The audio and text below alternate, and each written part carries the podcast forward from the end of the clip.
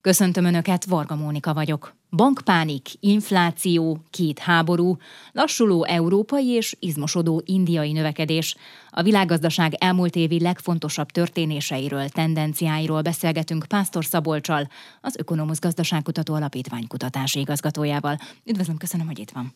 Jó napot kívánok, köszönöm szépen a meghívást. Magyarországon 2023 az egyértelműen az inflációról szólt, a világban is? Hogy alakult a világban az infláció? A világban is egyébként, és a különböző országokban, a világgazdaság meghatározó országaiban azért mindenütt küzdöttek az inflációval. Az Amerikai Egyesült Államokban 40 éve nem látott infláció volt, Németországban is felütötte a fejét, amely ez ott komoly aggodalmakat is okozott. Az eurozóna is inflációs nyomást élt meg, és hát olyan országokról meg ne is szóljunk, mint például Argentina, ahol nagyjából 200 százalék környékén mozgott az éves infláció 2023-ban, és ott a havi infláció volt kettő számjegyű, nem úgy, mint eh, nálunk az éves infláció. Úgyhogy igen, az infláció az egy komoly probléma volt mindenhol, és az inflációból adódó bajok is komoly problémát okoztak. Egészen pontosan arról van szó, hogy visszaesett a vásárlóerő, emiatt korrigált az életszínvonal, beesett a kereslet, ez költségvetési hiányokat is okozott, és hát ez nem csak a már fejlett országokban éreztette a hatását, hanem tekintsünk egy kicsit távolabbra, akkor, hogyha például Németországban nem vesznek annyi Kínában gyártott terméket, akkor az érezteti a hatását a kínai gazdaság esetében is. Szóval láthattunk emiatt lassulást is, távol vagy távoli országokban. Tehát a, a legfőbb probléma az valóban az infláció volt. Az energia ások az már elmúlt, nyugodtan mondhatjuk, az már kevésbé éreztette a hatását, meg így szerintem visszatekintve azt láthatjuk majd, hogy az energiapiac átalakulását azért egy-két fejfájással, de azért ügyesen át tudta vészelni Európa. Szóval ez elmúlt. A legnagyobb problémát Természetesen továbbra is az európai háború, meg most már egy új közelkeleti háború okozta, illetve az inflációból adódó nehézségek. Akkor a második évre, a háború második évére sem tudott Európa, illetve a világ hozzászokni ez az új helyzethez, illetve az orosz szankciókhoz? Alapvetően azt látjuk, hogy Európa egy átmenetben van, felborult egy korábban évtizedeken keresztül megszilárdult struktúra. Ez azt jelentette, ez a struktúra, hogy olcsón állt rendelkezésre energiahordozó, ez leginkább Oroszországból érkezett Európába, és ezt az olcsó energiahordozót használta például a német ipar, és így tudott Európa versenyképes lenni. Voltak korábban is nehézségek, mégpedig az, hogy az innovációs potenciál Európában szerényebb volt. Például a leginnovatívabb nagyvállalatok köre, vagy a nagyvállalatok listájának eleje, az nagyrészt csak amerikai vállalatokat tartalmaz. Az európaiak nem jeleskednek ebben a tekintetben. Volt már korábban is probléma ilyen jellegű, volt idősödési probléma is, de még ezt tetézte azt, hogy az Oroszország ellen kivetett szankciók miatt most egy teljesen megváltozott helyzet jött létre. Nem tud Európa annyit olyan áron, olyan feltételek mellett energiából importálni, mint korábban az Európai Uniós országokat más foglalkoztatja, vagy foglalkoztatta, mégpedig az energiahordozó beszerzése, a diversifikáció, nem pedig a technológiai fejlesztésekben, az újításokban és az innovációk megteremtésében való képességek kihasználása. Tehát, hogy lépéskényszerben volt Európa, és én azt gondolom, hogy emiatt a megváltozott külső helyzet, környezet miatt bizonyám a versenyképességben bekövetkezhet még egyfajta hátralépés az USA-hoz képest. Azt mondta, hogy megnyugodott az energiahordozók piaca, de hát nem ezt láttuk például az olaj esetében, ott szeptemberben volt egy brutális áremelkedés. Azért ennek is köze volt az orosz-ukrán háborúhoz. Igen, az olajpiac az volatilis maradt, ugye a gázpiacok nyugodtak meg nagyon-nagyon látványosan.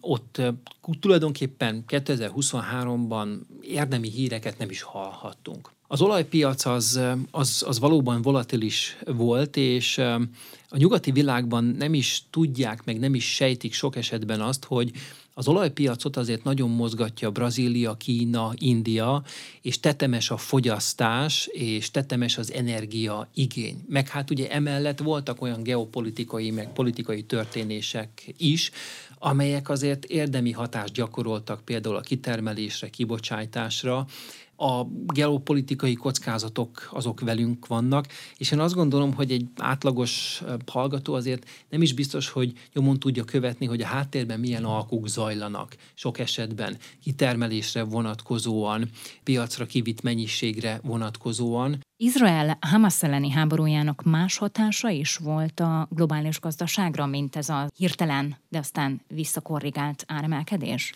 Izrael egy, egy fontos gazdaság a világgazdaságban, és nem szeretnék csak Magyarországról beszélni, de először hagyd mondjak egy apró dolgot.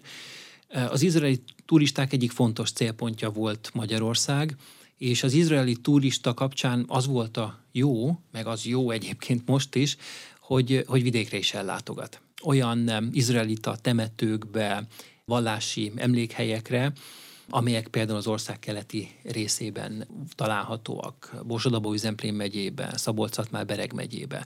És például volt olyan időszak Budapesten, ahol a vendégészakák jól látható százalékát az Izraelből érkező turisták adták. Na de ettől eltekintve ki kell emelni azt, hogy Izrael egy technológiai intenzív gazdaság, és az IT szektorban, a hadipari fejlesztésekben jeleskedik, nem a legnagyobb abszolút GDP-t hozó gazdaságról van szó, de egy meghatározó szereplője azért a világgazdaságnak. Különböző termékvonalon gyógyszergyártást, vegyipart lehet itt még kiemelni. Annak ellenére, hogy egy ilyen lokális konfliktusról van szó, azért számottevőek a világgazdasági hatásai a közel-keleten zajló háborúnak. Talán mostanra már a feledésbe merül, de azért volt még egy jelentős esemény 2023 tavaszán, ami borzolta a kedélyeket, ez pedig a, az amerikai Silicon Valley Bank csődje volt, ami aztán hát bankpánikká, bankválsággá változott. Ez átgyűrűzött Európába is, ugye a Credit Suisse Bank is nehéz helyzetbe került. Aztán végül is megállt ez a folyamat, szerencsére. Nagyon komoly sajtóhírek voltak ezekről a bankcsődökről, és sokan azt vizionálták, hogy még nagyobb lehet a probléma. És nagyon érdekes, erre talán már így, így az év elején kevésbé emlékszünk, hogy nagyon hamar megszólalt az amerikai elnök, illetve a német kancellár is ebben a témában, ami jelezte egyébként a, a problémának a, a súlyosságát, meg a tovagyűrűző hatását is. Valóban tehát sikerült megállítani ezt a bankpánikot, én azt gondolom, hogy, hogy nagy részt a jó és hatékony kommunikációnak is köszönhetően. Egyébként a probléma forrását az Amerikai Egyesült Államokban az okozta, hogy a állampapírok kamatai csökkenésnek indultak, és ez nehéz helyzetbe hozott ugye kettő darab eh, kereskedelmi bankot, sőt olyan nehéz helyzetbe is hozott, hogy csődbe is ment. A Credit Suisse-nél pedig Korábban is voltak gazdálkodási nehézségek, kevésbé volt transzparens a működés, tehát eh, ez a közelgő bankpánik egy egyébként is ilyen legyengülő félben lévő bankot talált meg, de egyébként talán még kevesebben emlékeznek, hogy a Deutsche Bank is e, e, látókörbe került, ott pedig semmilyen jellegű kockázat végül is nem merült fel. Alább hagyott ez a nyugodtan mondhatjuk, hogy hullám, sikerült jól megoldani a problémákat. És hát azt is érdemes kiemelni, hogy azért nagyon sokat tanulta a világ, meg a világgazdaság a 2008-2009-es válságból. Jól vizsgázott az a szabályozói közeg, környezet, ami azután létrejött. Ez a Geotrendek, az Inforádió külgazdasági és geopolitikai magazinja. Vendégem Pásztor Szabolcs az Ökonomusz Gazdaságkutató Alapítvány kutatási igazgatója, akivel arról beszélgetünk, mi történt 2023-ban a világgazdaságban. Az Európai Unióban az elmúlt évben hát gyakorlatilag stagnált, vagy nagyon minimálisan emelkedett a GDP, nagyon minimális növekedés volt, olyan 0,1-0,2 százalék körüli mértékről beszélhetünk. Miért lassult rá ennyire a gazdaság a már emlegetett energiakrízis miatt? Az energiakrízis miatt, az infláció miatt azt jósoltuk a, az ökonomusznál, hogy életszínvonalbeli korrekció várható 2023-ban. Ez be is következett, mégpedig például Németországban. most nem arról van szó, hogy a német háztartások elszegényednek, hanem tulajdonképpen a megváltozott inflációs környezet miatt óvatosabbak lettek, többet takarítanak meg, kevesebbet fogyasztanak, és hát hogyha távolból nézzük, ez azt jelenti, hogy korrigált vagy visszaesett a fogyasztás. Épp egyébként 2023. decemberének végén hozott ki az Eurostat egy olyan statisztikát, amelyben térképre teszi azt, hogy az egyfőri jutó fogyasztás hogyan alakult a különböző Európai Uniós, és egyébként nem csak Európai Uniós országokban. És talán sokak meglepetésére itt azt lehet látni, hogy Németországban 2022 illetve 2020 és 2022 között csökkent az egyfőri jutó fogyasztás. Ez nem azt jelenti, hogy most nem élnek olyan jól, vagy annyira jól a németek, és mondjuk elszegényedtek. Ez inkább azt jelenti, hogy racionalizáló magatartás vert gyökeret, kivárás, megtakarítás, és én azt gondolom, hogy közgazdasági szempontból rövid távon ez nem biztos, hogy jó, mert nyilván ez a magatartás nem pörgeti a GDP-t, de hosszabb távon ennek egyébként lehetnek kedvező hatásai. És visszatérve a kérdésre tehát, hogy ugye egy ilyen megváltozott geopolitikai környezetbe került az eurozóna, meg egyébként az Európai Unió is, az energiakrízis éreztette, meg picit érezteti még most is a hatását, infláció, ki kell emelni még azt is, hogy hát bizonyám Európa versenyképességével, kutatásfejlesztésével, innovációjával azért van probléma, van tennivaló. A legversenyképesebb vállalatok között azért nem feltétlenül európai vállalatok szerepelnek nemzetközi összehasonlításban. Tennivaló van 2024-ben, meg az ezután következő években is természetesen. Hát sok kihívást jelentett a 2023-as év. Az Egyesült Államokban azonban nem volt uh, ilyen uh, rossz a helyzet, ott két százalék körüli első és második negyedéves növekedést regisztráltak, és a harmadik negyedéves adat az ennél sokkal jobb lett, a vártnál is jobb lett, 4,9 százalék. Minek köszönhető ez? Nagyon érdekes, és most sokan irigylik ezt az amerikai adatot, főleg annak tükrében, hogy Németország technikai recesszióban van, és itt is konszenzus alakult ki abban a tekintetben, hogy a német gazdaság egyébként Nyilván később tudjuk meg az adatokat, de 2023-ban 0,3%-kal szűkült. Ez a valószínűsíthető forgatókönyv.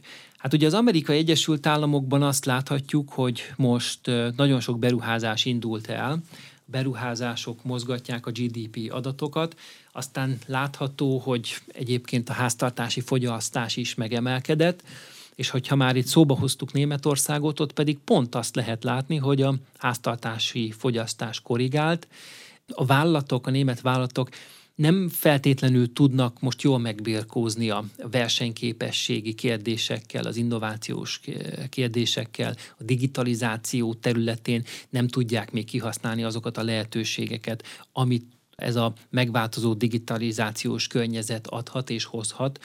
A német vegyipar nehéz helyzetben van például, az autógyártás is egyre nagyobb kihívásokkal néz szembe. Hát ugye vegyük csak figyelembe például a most megjelenő kínai autógyártókat, Magyarországon is láthatunk új modelleket, meg új márkákat is egyébként.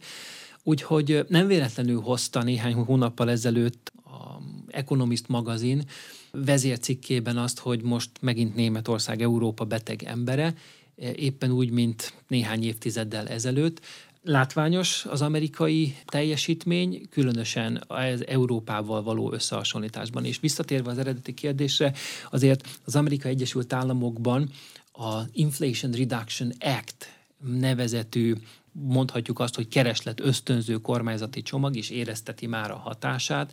Ugye ez nyilván azt jelenti, hogy lendületet szeretnének vinni különböző ágazatokba, iparágakba. Zöld gazdaság élénkítő törvénycsomag Igen. egyrészt segíti a lakosságot is különféle támogatásokkal, de az ipart, a vállalatokat is. Igen, ez egy kereslet ösztönző csomag, ismerjük már ennek a működését, Ilyenkor az történik, hogy megemelkedik a kormányzati fogyasztás nagysága, a GDP egyik fontos komponenséről van szó, és ez pörgeti és pörgetheti a gazdaságot. Tehát ennek a törvénycsomagnak a hatását látjuk már az amerikai GDP adatokban? Én azt gondolom, hogy ennek a hatása már érezhető, de egyébként azt nyilván nem lehet kimondani, hogy csak ez mozgatja a GDP adatokat.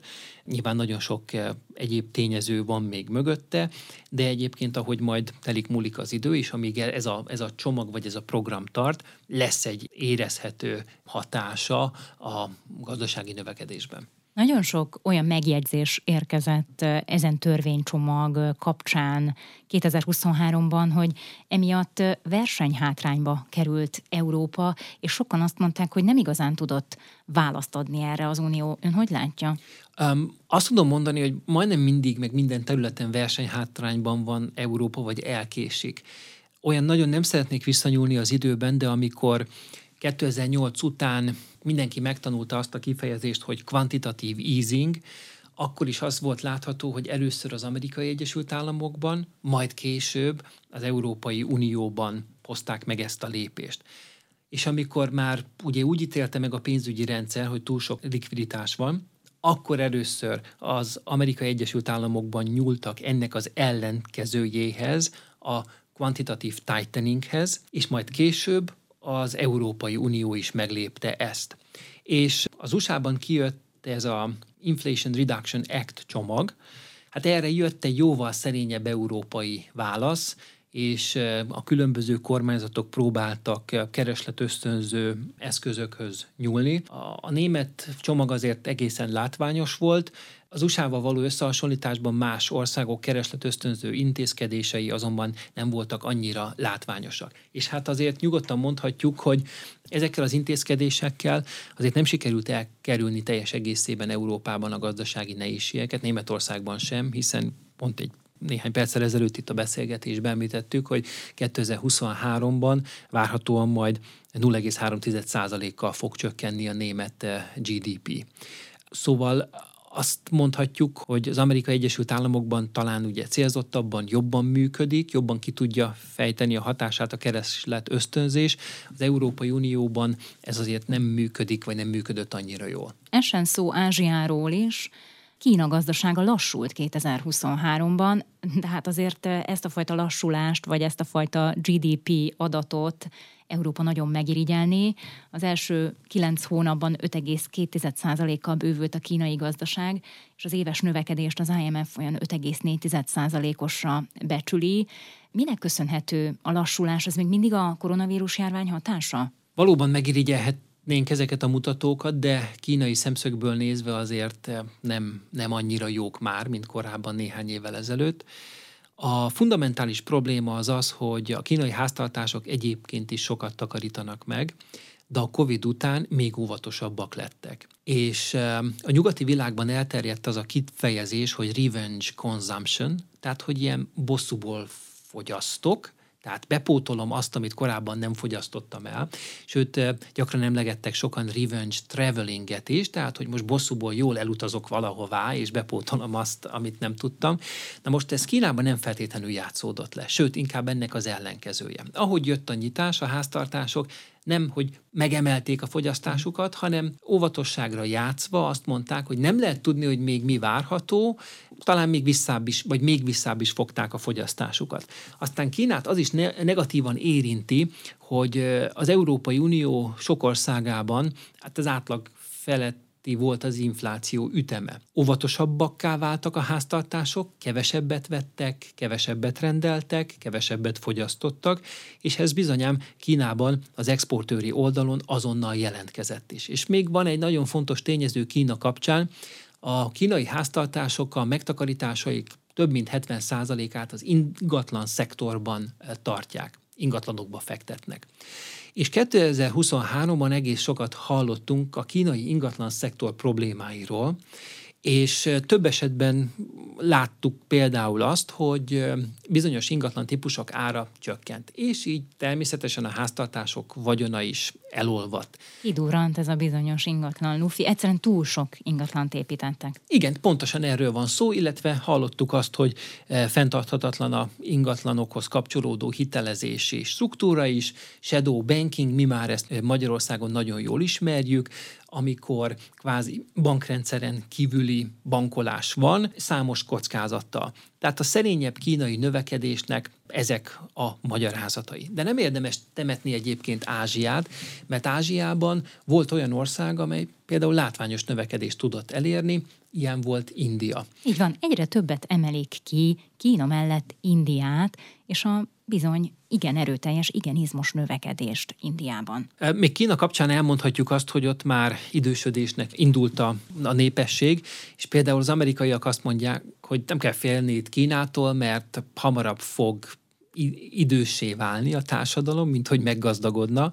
De India kapcsán pont ennek az ellenkezője történik. Indiában látványos a népesség növekedés, és ráadásul a bizonyos medián életkori mutató az, az nem növekszik, hanem még egyenlőre szerény mértékben csökkenni is tud.